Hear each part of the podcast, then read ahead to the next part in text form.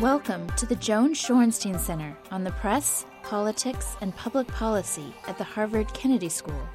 For more on events, news, and research, visit us at shorensteincenter.org.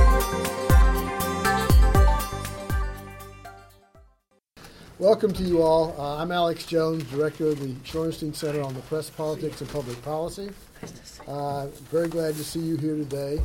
It is our great pleasure to welcome Richard Gingras uh, to the Shorenstein Center. He uh, has, although it's not on his official biography yet, I hope it will be soon. He's on the advisory board of the Shorenstein Center now. And he is the Senior Director of News and Social Products at Google. But I think that um, the important thing that uh, is to know how he defines himself, which is a, a little more um, a little more abstract. He says, "I consider myself a technologist. A technologist. I develop and architect products." And having heard him and uh, read uh, his uh, writing about what he does and what he thinks, I can tell you that he has done that developing products and thinking uh, for his entire career and really throughout the, the, the brief history of, uh, of digital technology.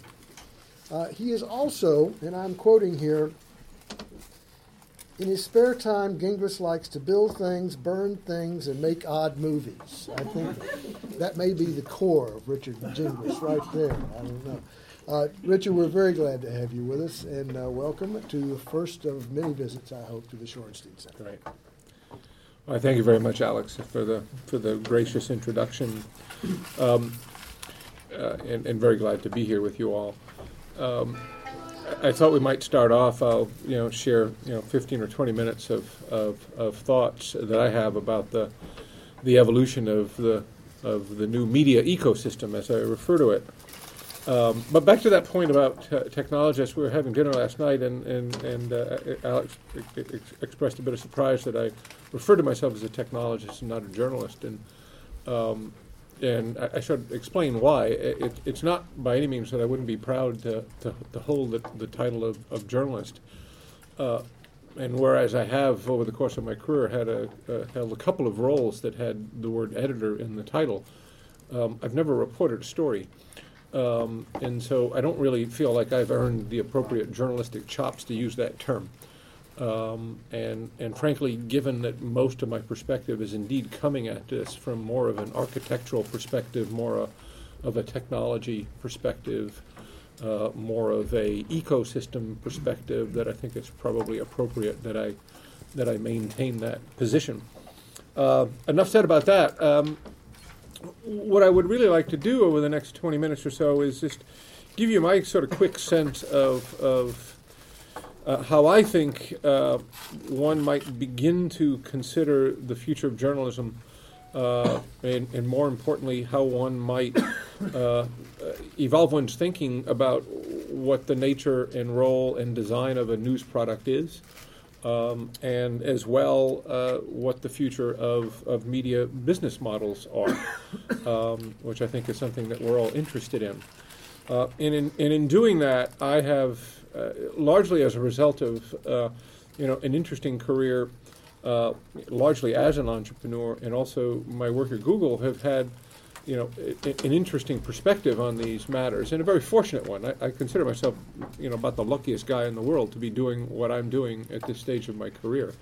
Um, but I think it's important when we look at the evolution of, of new media forms and, and the evolution of practices such as journalism, that we really try to, in a sense, deconstruct the world that we're working in and living in. Uh, such that we understand better its component parts, which might take and form our thinking about how they get reassembled. And for that matter, I feel that for the most part, this really has not happened in a thorough way um, as we've gone through this transition over the last 15 or 20 years. Um, and, and I'll touch on that a few instances as well. So let me just kind of take you through uh, a, a, a, few thoughts and an analysis of, of, of the ecosystem and, and, and how it's made up and how that might uh, suggest how we approach it. And again, uh, I don't come to this uh, with the answers. Explicitly, I do not come with the answers. I do come with a series of questions um, uh, that I think worth considering. Um, and I say that because in many of these areas, the answers aren't there yet. Uh, you know, things will evolve um, over the coming year and will continue to evolve. You know, another core point that I feel is important to make is that um, the pace of technological change is not going to abate. Uh, I, a while back, was having lunch with a fellow who was an assistant dean at, at a journalism school, and he made a comment that sort of suggested that we were somehow uh, in this position of, of moving from one point of stasis to the next. You know, this difficult, disruptive period, and we were going to get to the other side, and everything was going to be calm and cool again. And I said, mm, I don't think that's going to be the case. Uh, because the pace of technological change is, is indeed going to speed up, and we've seen that over the last decade, and uh, and it's going to continue going forward. We weren't talking about social networks five years ago, um, and now that's a huge part of the conversation and a huge part of the ecosystem. Uh, you know, just look at what's happened uh, on the device front. Six years ago, we didn't have smartphones, and now we have a billion of them between Android and iOS around the world. Uh, three years ago, uh, we didn't have tablets. Now we have 150 million of them uh, and growing at extraordinary rates. And as the unit prices of those come down, now Google is selling seven inch tablets for $200. The adoption curves on that are going to go strikingly up and to the right uh, beyond what we see today. Uh, and, and, even with that uh, penetration of 150 million devices, and by the way, 30% of U.S. adults have a, a digital e reader, uh, we're seeing that tablets are responsible for more website consumption and media consumption than all of the smartphones combined. Uh, so this is obviously has a powerful impact on, on, on how we look um, at media consumption. And again, uh, this is going to continue to progress. Uh, we see interesting developments in wearable computing and Google Glass and so on, uh, which are all very real and will continue to evolve in interesting ways. What this matters from a media perspective is it is changing the behaviors and how people consume content. Uh, you know, we're well past the period where you consume news in the morning before you left for work reading the newspaper, and at night when you got back and had a few hours to sit down and consume it. Uh, media consumption and news consumption in specific, if you look at the data, is happening on, on virtually a 24 7 basis. It's there all the time with us. We reach into our pockets uh, with a spare moment looking for a bit of distraction and we check out the latest news and check out the latest and I say news in the broadest possible definition. It can be the traditional sense of news or the more broader sense of news as in the world of social. You know, what are my friends saying? What is my mom saying? These are equally important to us. But we're consuming it all the time. Um, we are also, um, uh, in our consumption of news, our whole approaches to discovery of news have changed dramatically. And, and this has, I think, a huge impact on the very nature of media products and news products and their attendant business models. And let me touch on a few things there. Um, uh, when the web developed, uh, you know, the first significant uh, uh advance uh, with, that came along with the web was um, uh, were search engines, and specifically Google. Um, and, and these had a significant change in the landscape in not only the ability for you to satisfy a serendipitous, spontaneous informational whim and get an answer, but in doing so to discover new voices. Um, and anyone operating a website, and particularly a news site, saw that over time. You know, such that now, for instance, and many of you know this, uh, if you have a, a news site and are doing anything at all savvy about how you structure your content, then you're seeing anywhere from 20 to 30 percent of your inbound uniques um, coming from search. Um, and by, by, the way, when I say that, I mean it, it, inbound uniques uh, are, are often people who are discovering your site for the first time, right? So this is a very, very Im- important element if you're looking to grow audience. Then we went on from there to the blogosphere, uh, which was a, a, a dramatic explosion in the link economy as it matured and there too, many news sites doing anything right with how they propagated their content uh, were seeing a lot of benefit from, from links coming into their site. And for instance, at Salon, on average, easily 10 or 15 percent of our traffic was coming from, uh, from, from links and, and other websites. And then social happened, uh, which has had an impact that's probably even larger than the two prior. uh, in that here too, um, the social sharing dimension is is seeing sites see anywhere if, if they're doing again anything aggressive in the area of social, uh, 20 to 30 percent, if not more, of their inbound uniques coming to them by social. And interestingly, the social sphere uh, actually addresses another interesting dimension in, in, in media discovery. Uh, discovery via search usually comes uh, from a, a, direct intent. Um, I'm looking for information about a subject. It could be kite surfing, it could be about the Boston bombing. And in doing so, I get answers and I discover voices about that specific topic that I was interested in. The social sphere is different because it opens it up to serendipity. Uh, right? I, I, may not be interested in triathlons, but the fact that a close friend posted something and said, "Here's a great article about a guy doing triathlons," will cause me to go there. Um, these three segments are huge in, in the sense that if you now uh, look at a website, and it's changed dramatically even over the last five years. For instance, when I took over Salon four years ago, uh, our traffic, we were seeing roughly half of our traffic come direct to the homepage, and half of our traffic, inbound uniques, come from these other sources. Uh, which was okay, but in my assessment, really not very good, not good enough. Uh, and, and let me be clear you want as many people as possible, obviously, coming direct to your homepage because those are your loyal visitors, right? But the truth is, you also want, by percentage, as many as possible coming from outside, coming from other areas, because that, in a sense, is is your is your is your marketing funnel to bring new users to your site. Um, I clarify this because I've said that at times, and someone said, "No, we're doing much better than that. We have 60% of the people coming direct to our homepage." And I say, "No, you don't understand what I'm getting at." Now it is more typical to see a news site again doing well by these three realms, to see only 25% of their traffic coming to the website directly, and 75% of the inbound uniques coming from elsewhere. Right? That's a very powerful statement. Uh, what that effectively means, and if you then think about, and I'll talk about this in, in a few minutes, what that really means is that 25% are coming to the home page and 75% are coming where?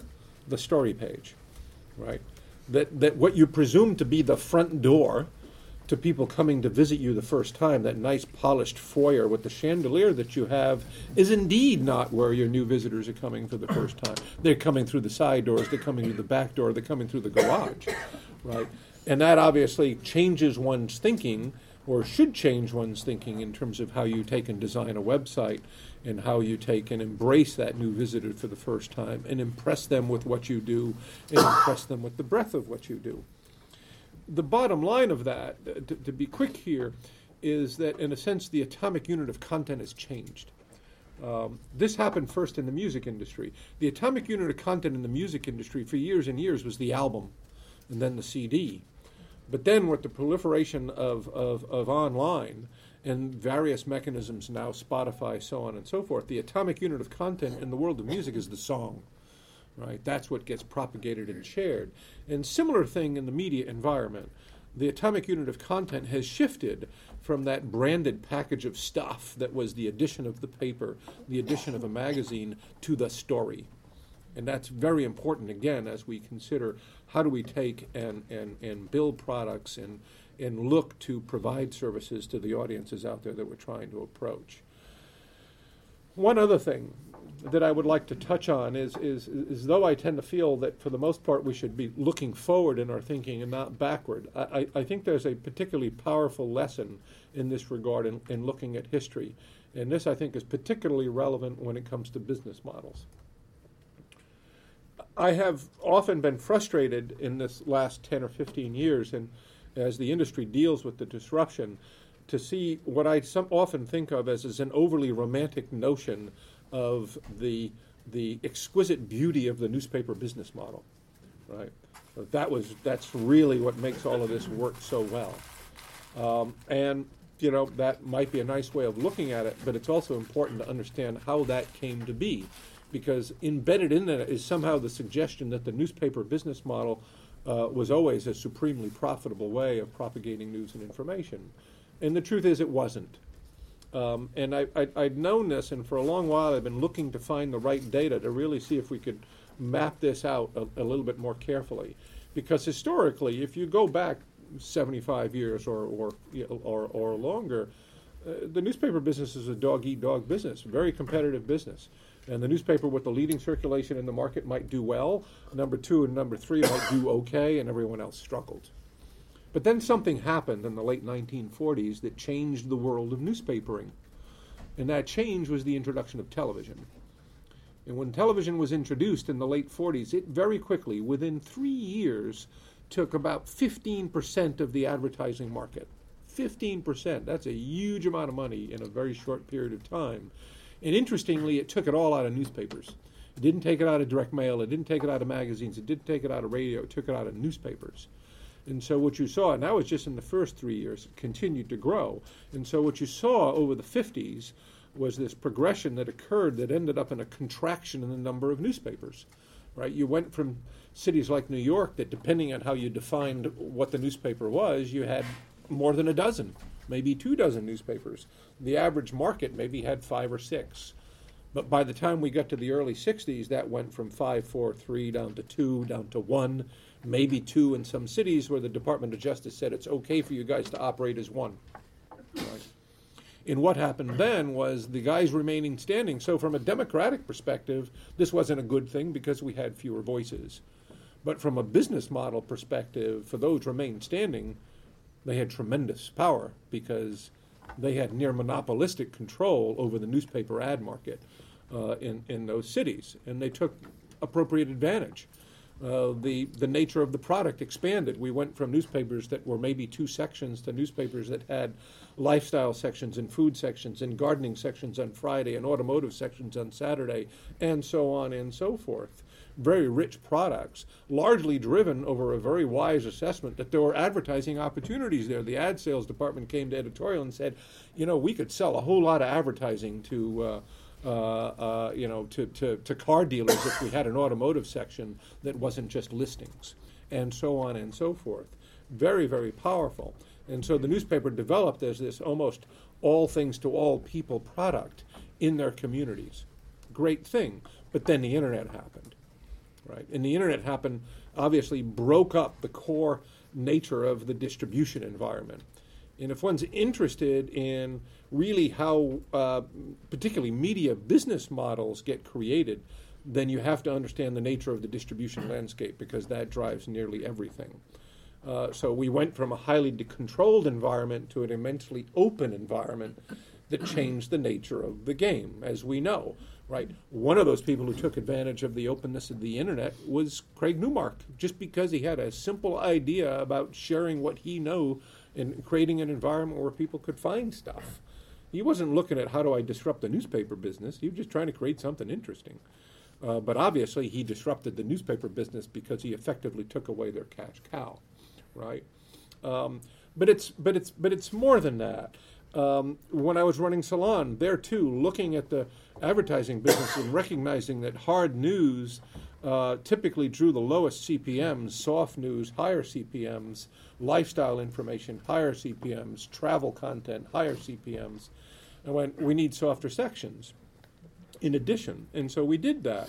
But of course, what we found was that my cleverly written food section on Salon was competing with 20 sites out there who were focused just on food or just on vegan cooking and doing it with much sharper commercial intent and eating our lunch, no pun intended, when it came to ad sales, right? And so the importance of that point is when looking at the new ecosystem, as I've said to with, with, folks who you know in, in, in newspaper companies, that it's important to look at the new landscape and the new marketplace in a completely unique way, right? That what might make sense as an umbrella brand in the newspaper world may not make any sense at all in this new world. Um, and, and, and I'll, eh, you know, and, and in fact, uh, that's caused me to begin telling folks that the very notion of transformation is a dirty word. And what I mean by that is when you look at a media company who's saying, How do I transform my current products into this new realm? What they tend to be doing is looking at, well, how do I take what we did here and make some changes and make it work over here? right? How do I take the Dallas Morning Herald and make it work as the Dallas Morning Herald over here? And unfortunately, that's a very dangerous path. One, it's a path that leads to incremental decision making and compromised decision making because often it's, well, we did it this way for good reasons, and I know we should do it this way over here for those reasons, and maybe we should settle somewhere in the middle, right? Um, unfortunately, the competitors to those newspaper companies aren't thinking in those terms, right? You took to Ben Huh, who's doing Circa, the guy who did I Has Cheezburger. He's not. He has no burden of the past in guiding his thinking. He's got a fresh canvas at looking at news products that work in this world, and that is absolutely crucial right? He doesn't have to worry about, about having to eat his own young to do the right thing in the new economy. And so I sense with when I look at media companies, to say it's not about transitioning the product that worked in this uh, in this environment here to this one. It's how do you look at this new economy and see where are the opportunities here, you know. With that, uh, my my comment about Dallas Morning Herald was quite literal. I was talking to the CEO, and he had this wonderful presentation about how the Dallas Morning Herald was going to be like The Economist, you know, influential information for influential people, so on and so forth, uh, and with a subscription model. And I said a lot of good thinking there, but he had also mentioned that the sports section of, the, of his paper was the most popular sports section in Texas. Sports of their sports site was the most popular in Texas. And I said, well, if that's the case, maybe you want to look at this differently maybe what you do in sports should be a self-standing product that is not subscription-based because Budweiser will gladly pay for impression ads on that content. Whereas other parts of your paper might be totally appropriate or news site might be totally appropriate behind a paywall, right? You have to look at these in their component parts. And in a sense, I think that's how media companies, if again, if you look historically, media companies who survive disruptions tend to do so because they acquired new players who were effective in the new environment, not simply by transitioning products and businesses from the old environment. Um, so, again, as we look at the new ecosystem, we have to realize that, that virtually everything has changed. Everything has changed. It's been nearly flipped on its head. And as a result, what I've encouraged folks to do is to rethink everything, you know, and ask every possible question and it doesn't mean that the answers are always different. I've even said question the mission. What's the mission? What's our approach to ethics in, in this new world? Not that our mission should necessarily change, but the intellectual process is a healthy one.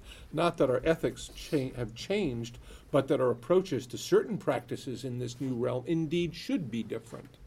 Right? We need to ask these questions. We need to ask questions of what's the appropriate design for a website that lives in a world where you're getting uh, people visiting you through all kinds of means, and you're looking to transition them into into persistent users. How do you design that website such that the article page is as inviting and compelling with that objective that you thought the home page was designed to do? Uh, what's the what's the what are the new approaches to the form of of, of narrative journalism in and unto itself? Right? What's the role of the long form article? And I'm not suggesting that long form articles shouldn't be written, but if we're living in a culture where people are consuming their content in, in, in bite sized bits, in bullet points, and in status messages, might we think differently about form? and approach it in different ways. I noticed that ProPublica, that obviously does great investigative journalism and deeply long form journalism, when they approach the social sphere, they're not doing just one post indicating that they have this interesting investigative piece, they do 12 or 20, each with an additional and new little nugget of information. Right? They're dropping all kinds of different bait into the ocean, and in so doing, are dropping additional nuggets of knowledge into people's heads. That's simply in, the, in, in looking at innovation in the form as it applies to social networking. Uh, what's the approach to content architecture? What's the approach to that article page to express uh, the full depth of the expertise of the authors behind it, and at the same time uh, provide uh, enticements to those who might find other pleasures in the site that they're visiting. Uh, how do we take full advantage of computational journalism, which I think is, is one of the most powerful steps forward for journalism and why I feel so confident about its future? Can we get to a point where there is an investigative, uh, it, it, there's a piece of investigative reporting that is actually a living, organic, uh, uh, evergreen uh, bit of computational journalism that's constantly looking at an area and surfacing anomalistic information that we can all see, right? The Washington Post did this several years ago, but it was a one and done, and it shouldn't have been. They had the benefit of having a great intern, a guy named Adrian Holovaty, who did everyblock.com, and they were doing the usual three part series on the state of the DC schools, and he did a, a, companion site that allowed you to look at every school in the district and see what were the average test scores. Um, what were, were there criminal complaints? What was going on with, with crime in the schools? Were the light bulbs out in the hallways? right? That was a very useful piece of, uh, uh, of work that allowed someone with a student in that school to go check that school. You know, that really, in my thinking, should have been an evergreen model. And theoretically, with monetization opportunity, because when someone goes to that school, I know they have kids, I know where they live, I can surmise what their income is, and I might be able to target my ads in a different way. Um, who's going to invite, in, invent Reporter's Notebook 2.0? Right? In a world where there is no limit to the capacity of content we can put on the website, how do we make that reporter, that precious capitalized resource, the reporter, ever more efficient in gathering information and packaging it to be, to be, to be put forth on the web? Um, how do we look at the, at, the, at the roles in a news organization? What's it mean to be an editor in this world? What's it mean to be a reporter in this world? How do the workflows change? Um, how can we best look at paywalls to understand what has value and what doesn't uh, in a rich media environment? And I'm fairly bearish when it comes to paywalls in general, but I do think they have a place. I think what the Times did was wise in the sense that they had enough levers that they could actually begin to test and try things. Uh, you know, w- when I do think of the economics of news, you know, there are areas where one does have significant value and can charge for it. But for the most part, general interest news is a commodity. You know, and if there's an issue with the economics of news, that there's too much of it. So we really have to get into the nuances of understanding what can we charge for and what can we not charge for. And last is, or not last, there could be a hundred questions on this, but the last I will ask is how do we create cultures of innovation uh, in, in institutions, in media institutions? In an environment where things are constantly changing. And innovation does not mean having a chief innovation officer. In fact, I tend to think that's the completely wrong way to do it. Because what you really want is everyone thinking about how do they innovate in what they do, no matter their role in the organization.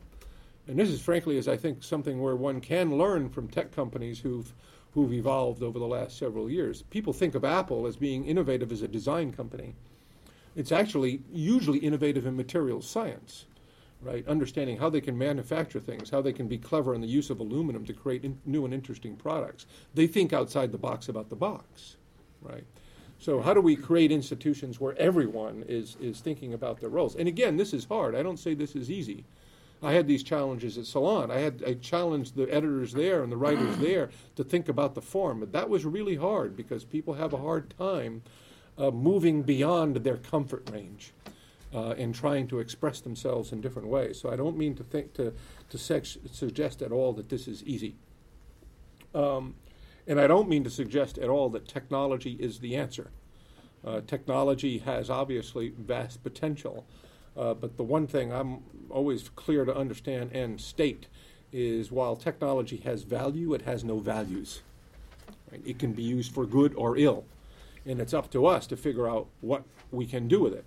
And that's true of the internet itself. Uh, if there's one thing that's true about the internet, and I, I, don't think any of us would believe we should roll back the clock on the internet, it has been an extraordinary, extraordinary thing. Again, we've put a printing press in everyone's hands. And I'll come back to that point in a minute.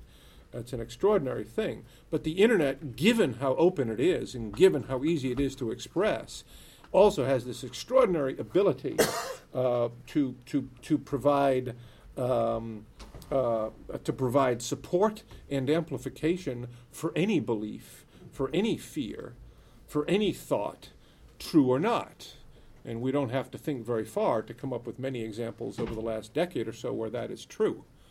And, and, and unfortunately, we have seen uh, politicians and media companies very cynically take advantage of that because they understand that affirmation sells better than information, right? So how do we address that?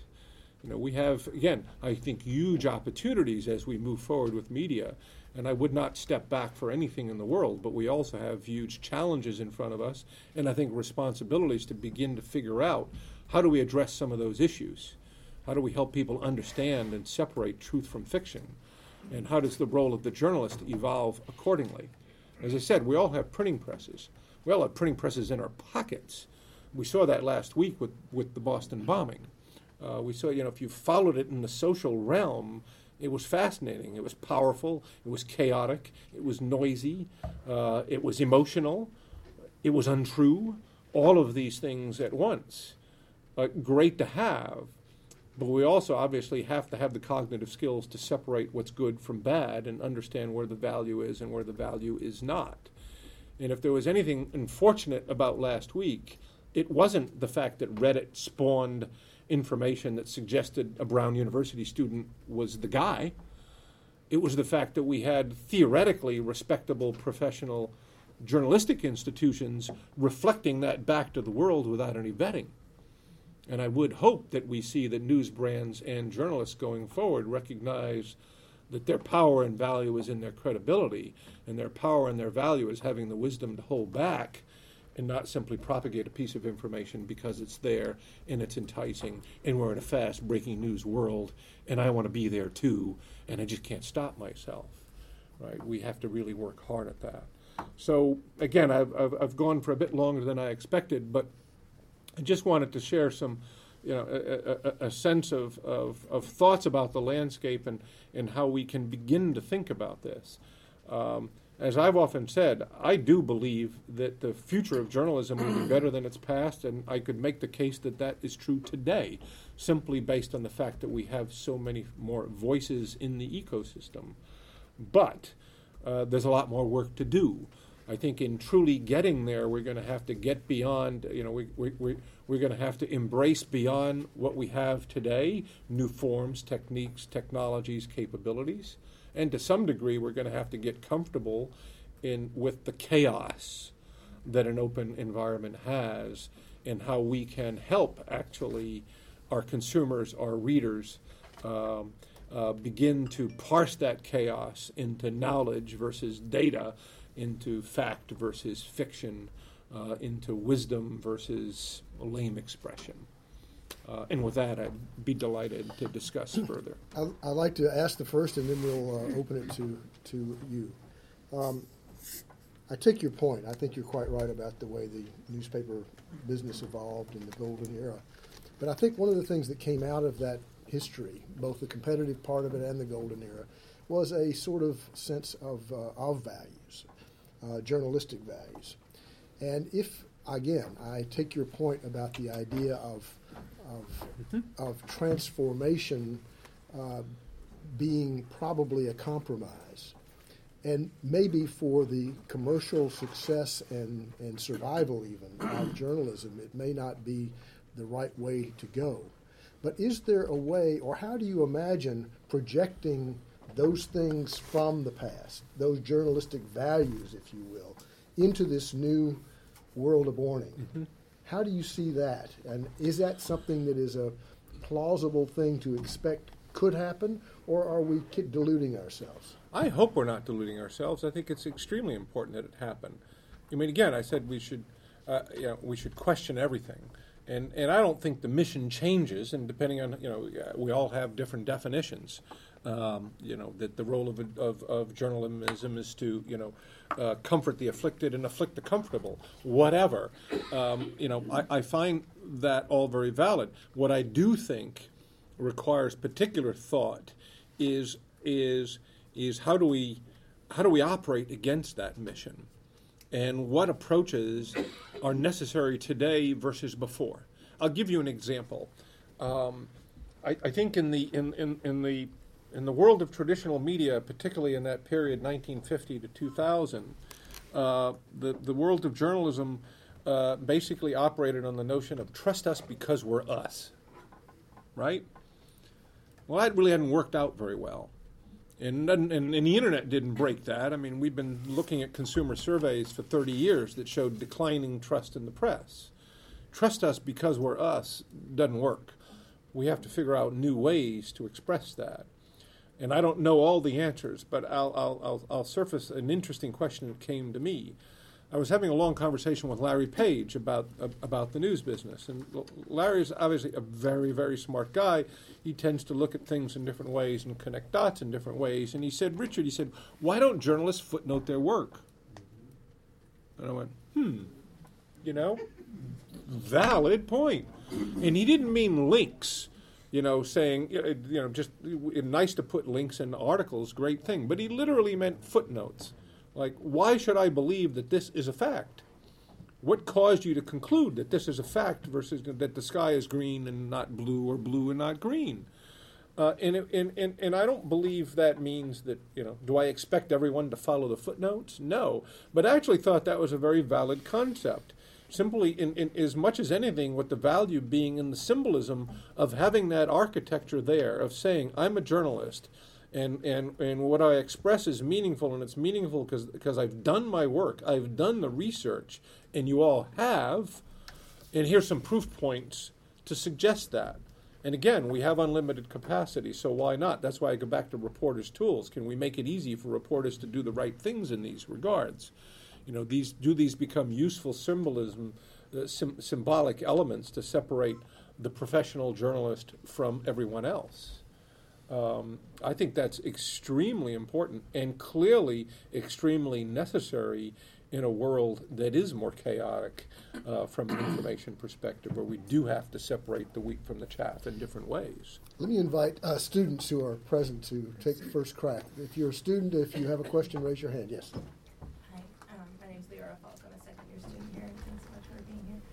Um, one of the things that came out of the Boston Marathon coverage was the efficacy of local media. I think it was pretty clear that the Globe and WBUR and WBZ oftentimes had things more right than everyone else. Mm-hmm. Um, and I'm wondering from the consumer side, from the reader side, how Google or other places can direct, can take location into account, um, mm-hmm. especially given that on the face of it, the Globe was competing with all other papers across the country? That's a really good question, and frankly, one we've been giving a lot of thought of in the last several days.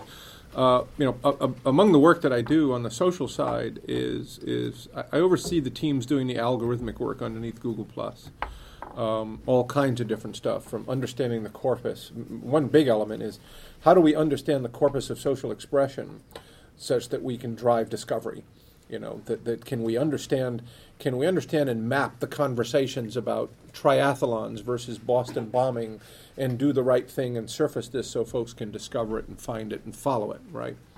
Um, um, uh, doing a lot of work with hashtags and, and, not much of which has not yet surfaced, um, but all algorithmic.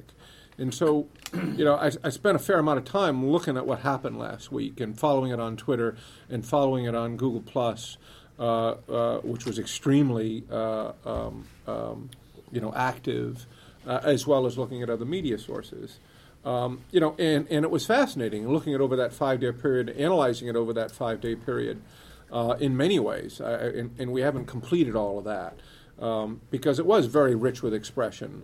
Uh, again, from, from, from people trying to convey new information um, convey in existing information, express themselves emotionally. Um, and it was even kind of interesting, sort of tracking it along the story arcs of the, you know, of phase one of, of, of shock, surprise, and grief, and phase two of determination, pursuit, uh, capture, and phase three of, of resolution, celebration, reflection. You know, all of that there. Uh, but the, the, the most, in, to me, was like trying to figure out, well, how do we help people begin to parse this stuff. Um, you know, one observation that occurred to me, and just, just kind of a glib thing, but but but I think it might be useful because folks have said, well, you know, this social expression on a real-time news story is like dangerous, uh, and obviously, again, there are problems with it. Um, and in a sense, it's you know we, we, Phil Graham referred to journalism as the first rough draft of history, I look at the social expression around a real time news event as the first rough draft of journalism. Now, the interesting thing and the problematic thing is when we see professional journalists do the wrong thing and share that draft to the public, right? To, to take that Reddit reference to the Brown University student and convey it to the public without any sense that it might not be true. And in that case, probably not convey it at all because you really shouldn't be disclosing the name, right?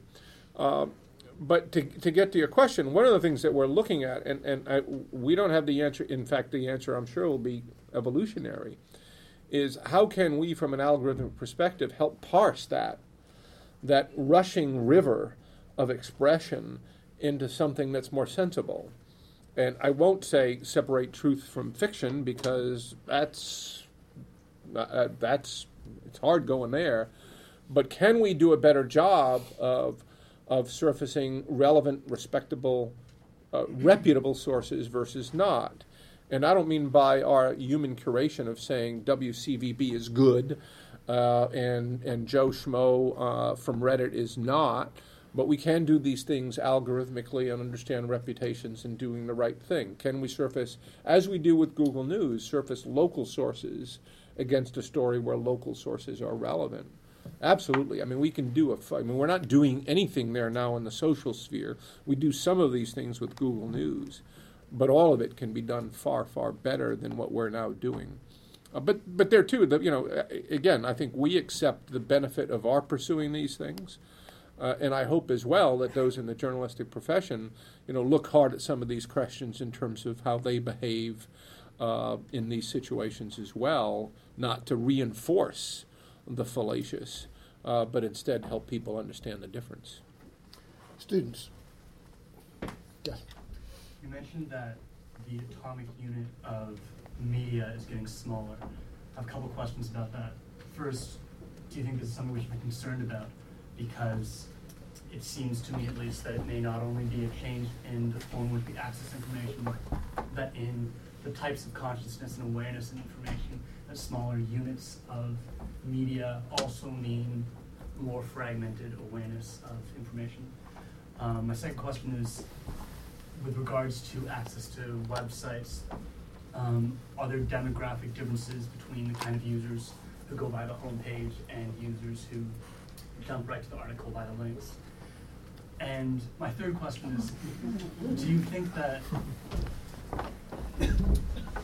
the causes of this unit getting smaller are not only change in consumer demand, but in a certain catering to this kind of information? And would it be possible, hypothetically, for an online source to structure an experience in which, in which So let me uh, uh, let me address those, and let me parse the first one a little bit.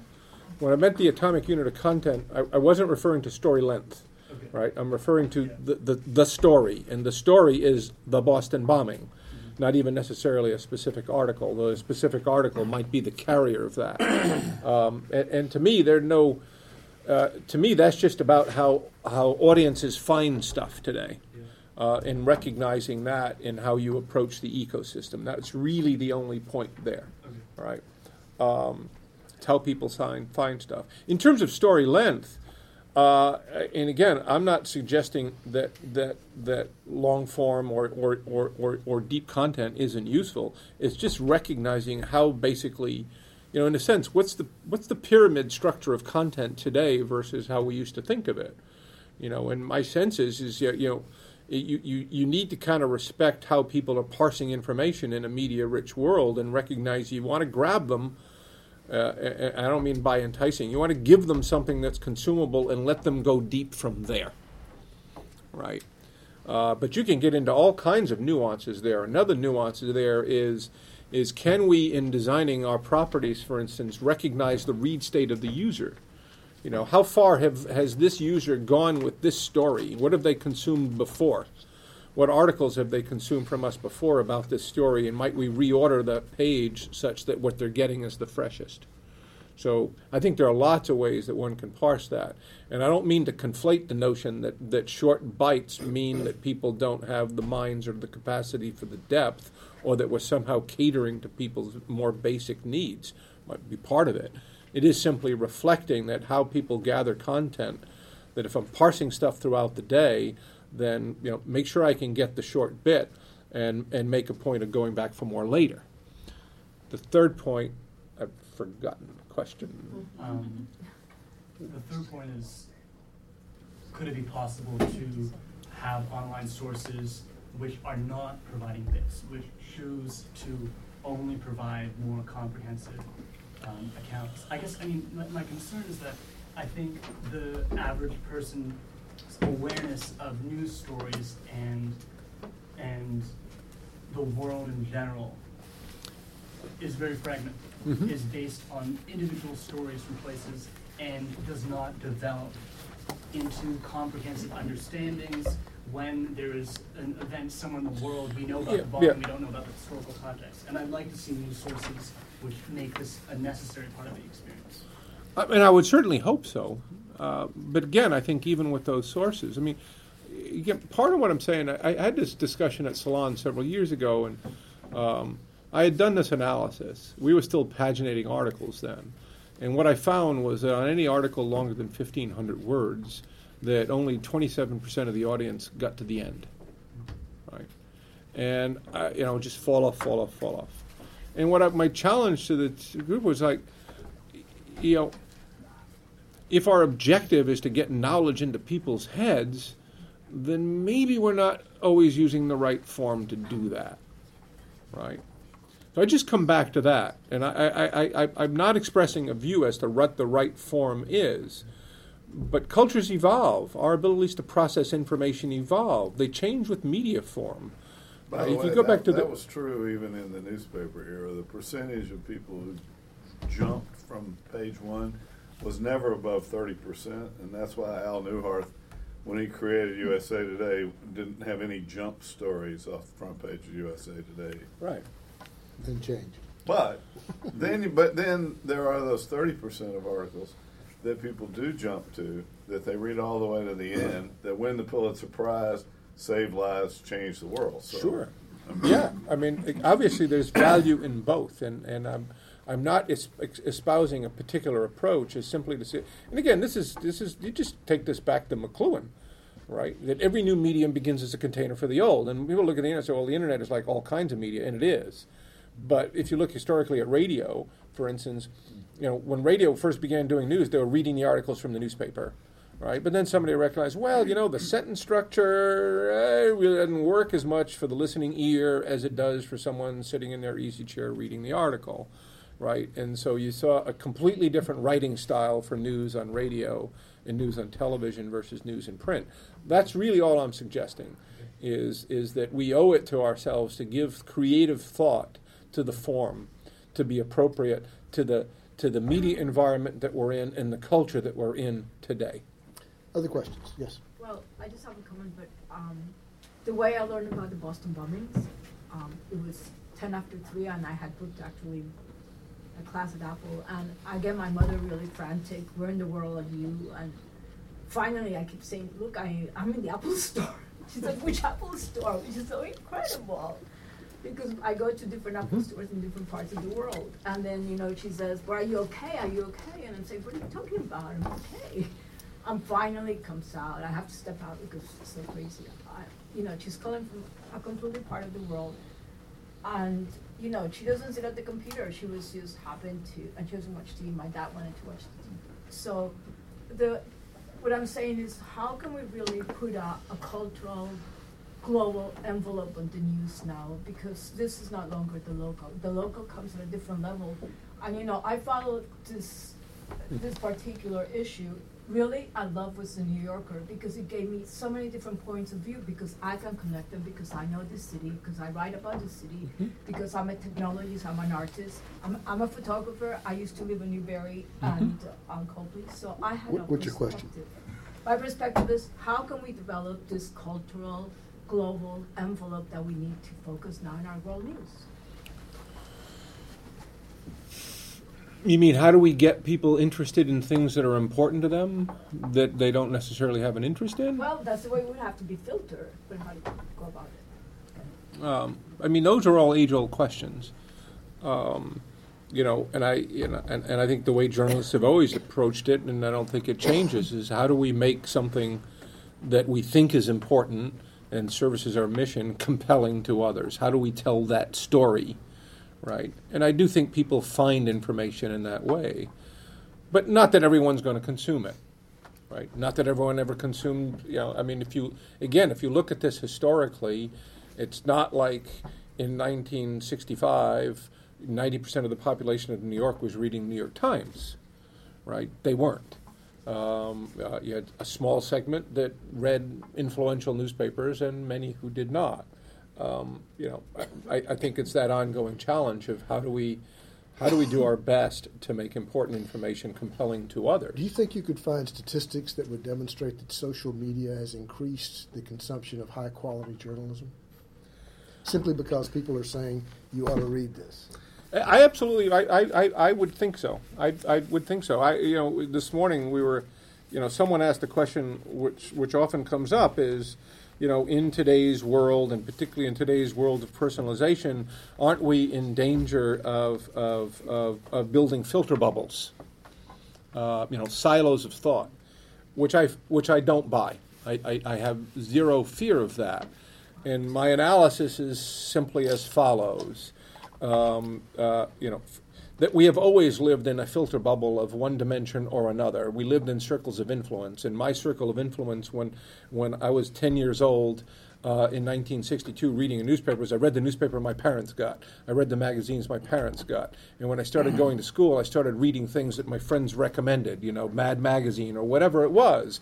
You lived in a circle of influence. And, and, and the reason I don't agree with the filter bubble is that now, in today's world, especially with social, is that we all, on average, are engaging and touching many more people than ever before, right? My group of friends on, on, on the other social network um, that, that will not be named. with the blue logo uh, includes lots of people who are completely politically divergent from me. Uh, you know, and I see more of that stuff than I otherwise have would. So I, I don't really buy the notion of the filter bubble, um, and I don't get concerned about personalization as much as anything because I don't think personalization is terribly effective, um, at least the way we think about it today. Because personalization tends to focus on topicality, which is not why people tend to be consuming information in the first place right? The, the personalization approaches to news say that, you know, because I've read 10 stories about Andrew Weiner's sexting habits, that I'm, uh, that I'm interested in congressional politics or now mayoral politics, or I'm interested in Andrew Weiner. And the truth is, I'm interested in neither. I'm interested in the fall from grace. Right? My interest in the story and my interest in news in general is A, I'm bored, and B, I'm looking for the reflection myself in the human condition. And you know, and I stated this actually to a bunch of editors once, and said that you know, personalization really should be more about sentiment. It really should be more about the seven-story archetypes. And it was interesting after a bunch of the editors came and said that was really interesting. And I went, "You're telling me that's interesting? You've thought this way your entire careers. Why do you write the headlines you write? Because you're playing to just that: calamitous death, rags to riches, fall from grace." Um, so, so the truth is, I think these these approaches that over personalize, they're not effective, because that's not really what people are looking for. You know, it's, Yeah, the, the production of news inside the newspaper and the news ecosystem speed up during the last years. And it's a problem that I try to think about. If you are working inside a newspaper or a news media and is demanding from you more and more production of news, how you how can we deal with that speed of production? How you imagine this problem can be the demands of real-time news in this environment. well, I- I'll give you an example. This eh, ten years ago, I started working in a weekly newspaper, so it was one article a week. Then it became daily. It was one article per day. And now with all the new platforms, we are just producing news each hour, two hours. So there's a problem like uh, the relation between quality and quantity inside the newspaper, but I, Okay, uh, we Yeah. understand. I, I know, again, I think that's an interesting challenge, um, and, and, and I don't know if there's any one-size-fits-all answer. I mean, I think it does ultimately coming down to understanding the nature of your brand and why people consume you, and trying to stay true to that. It's easy to veer off track, and, and I've experienced some of that. You know, because, for instance, Salon, I- I know in the in in in today's economy, news economy, uh, it's very hard to command the interest of large advertisers without having a large audience, which tends to to cause you to want to broaden what you do, do more of it, uh, you know, send, pummel out more content.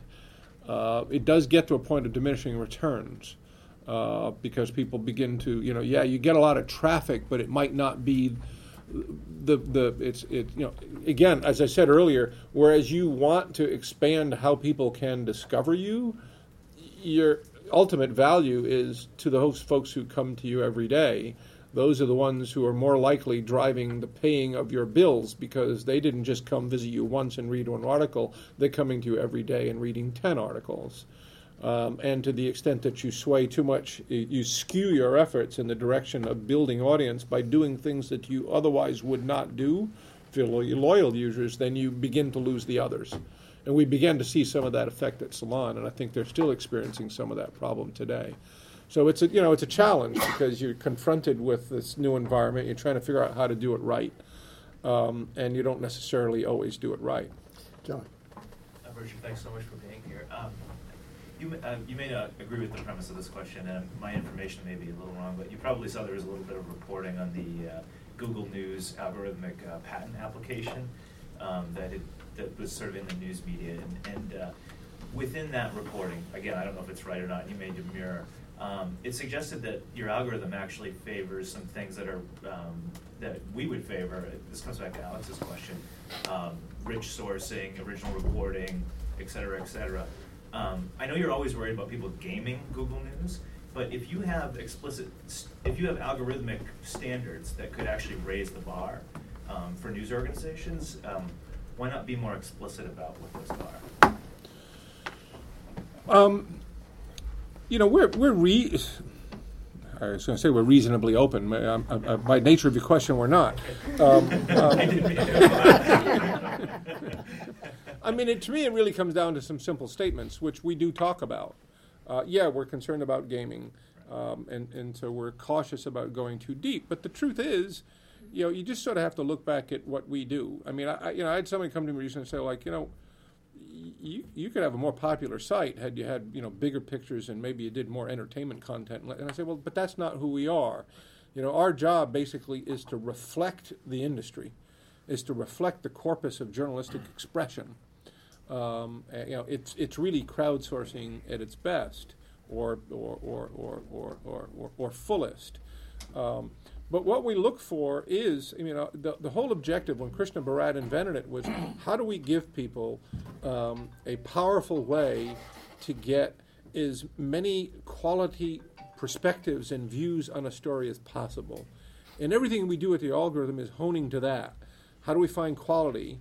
Um, how do we separate quality from, from low quality from high quality? Um, and and so you know, in many regards, like for news organizations, it's yeah, it's you know, do good stuff. Um, um, uh, we do recognize the value of invest of, of, of original reporting. Uh, you know, we do look and try to sense. You know, I, one of the things that I've talked about is like, you know, if I know there are attributed quotes in an article, and that says it's probably a more richly reported piece that has none. Uh, you know, as an example, um, do we look at the reputations of of, of, of the source and the author, and again, algorithmically and blind. Uh, so, I mean, the truth is, our algorithm looks to follow certain core principles. Um, what we don't get into is, frankly, is is the kind of nuances of of um, you know, if you set up your article this way, or if you put in meta tags over here, does that help you or hurt you? It's actually stuff we would rather folks not think about. Um, you know, the fact is, Google search nor Google News pays much attention to meta tags. Uh, in news, we've actually introduced meta tags that we do trust. But there too, we say be careful how you use them because if you overuse them and are gaming us, then we'll, you know, penalize you for it. Um, so, uh, you know, we do try in sessions like at the Online News Association, we've been doing sessions where, you know, we open up to questions and, and, and try to give people more information about how to do what they do. But there's really less magic to it, I think, than people think. Um, you know, a lot of it is just the hard core of how do we parse all that information and understand what it is and cluster it and rank it appropriately and do it in real time, you know, in 72 editions and in 45 languages and in 10 minutes. Richard, Yes. um, I've got one more. Yeah. What do you think of the of the deal reached between the French publishers and Google, uh, which is a 60 million euros fund in order to sustain and to support and help innovation in journalism? And do you think you're going to expand this deal outside France?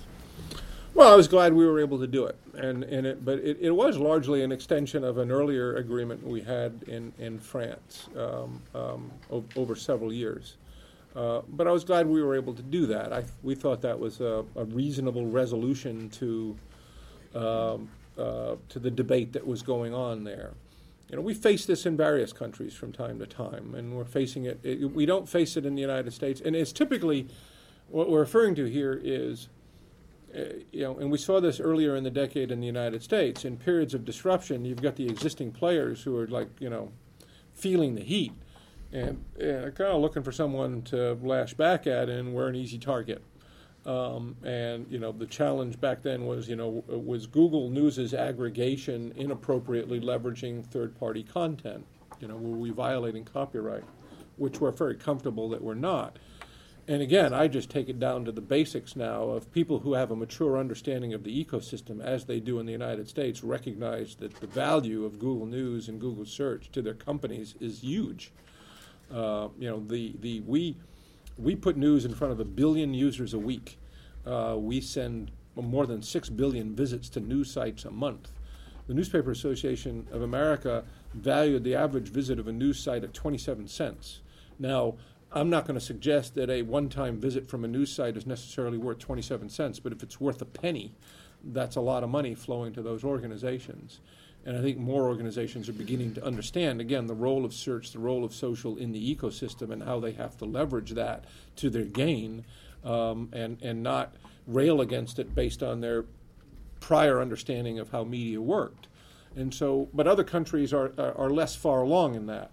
You know, in, in Germany, they hadn't really been feeling the heat until a few years ago, but their business models were different. In, in Germany, uh, more money comes from paid circulation than from advertising. So there's this unfortunate bit of legislation in Germany called the ancillary copyright law that's moving its way through that would require search engines and aggregators to have a license to show a link to show a headline and a snippet along with the URL. That to us, frankly, will break our model uh, break the principles that we follow because our objective is to surface unbiased results to queries. And to the extent that those results are biased by the existence or lack thereof of a commercial relationship, won't work.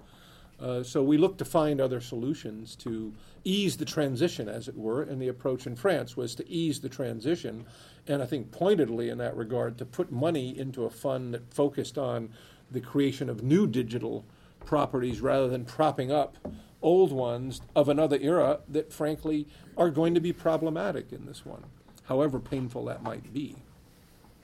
I'm sorry to say we're out of time. Richard, this is great. When you come back, we'll show one of your odd movies, maybe. How about that? Thank you so much.